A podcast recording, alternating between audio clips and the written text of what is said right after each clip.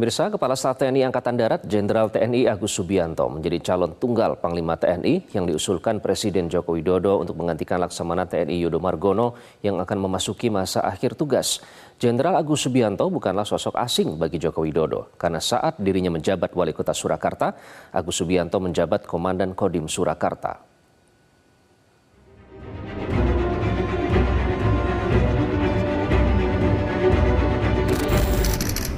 Presiden Joko Widodo memilih Kepala Staf Angkatan Darat Jenderal Agus Subianto untuk menjadi Panglima TNI menggantikan Laksamana TNI Yudo Margono. Jenderal Agus Subianto lahir di Blitar, Jawa Timur 5 Agustus 1967. Sejumlah jabatan mentereng sempat disandang Jenderal Agus Subianto, termasuk di antaranya Komandan Korem 132 Tanduloka pada tahun 2017. Tahun 2019, Jenderal Agus Subianto menjabat sebagai Wandan Pusenif Kondiklat AD. Pada tahun 2020, ia menjabat sebagai Komandan Pas Pampres.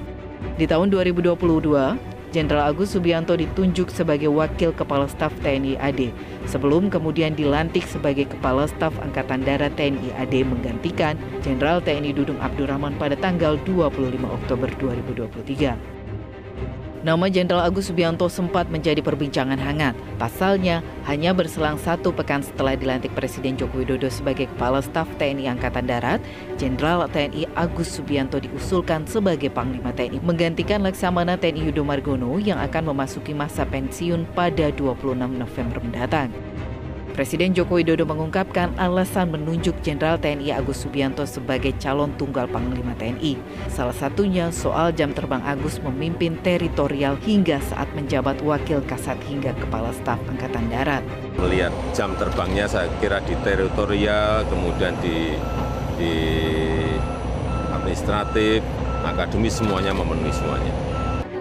Jenderal Agus Subianto bukanlah sosok asing bagi Presiden Joko Widodo.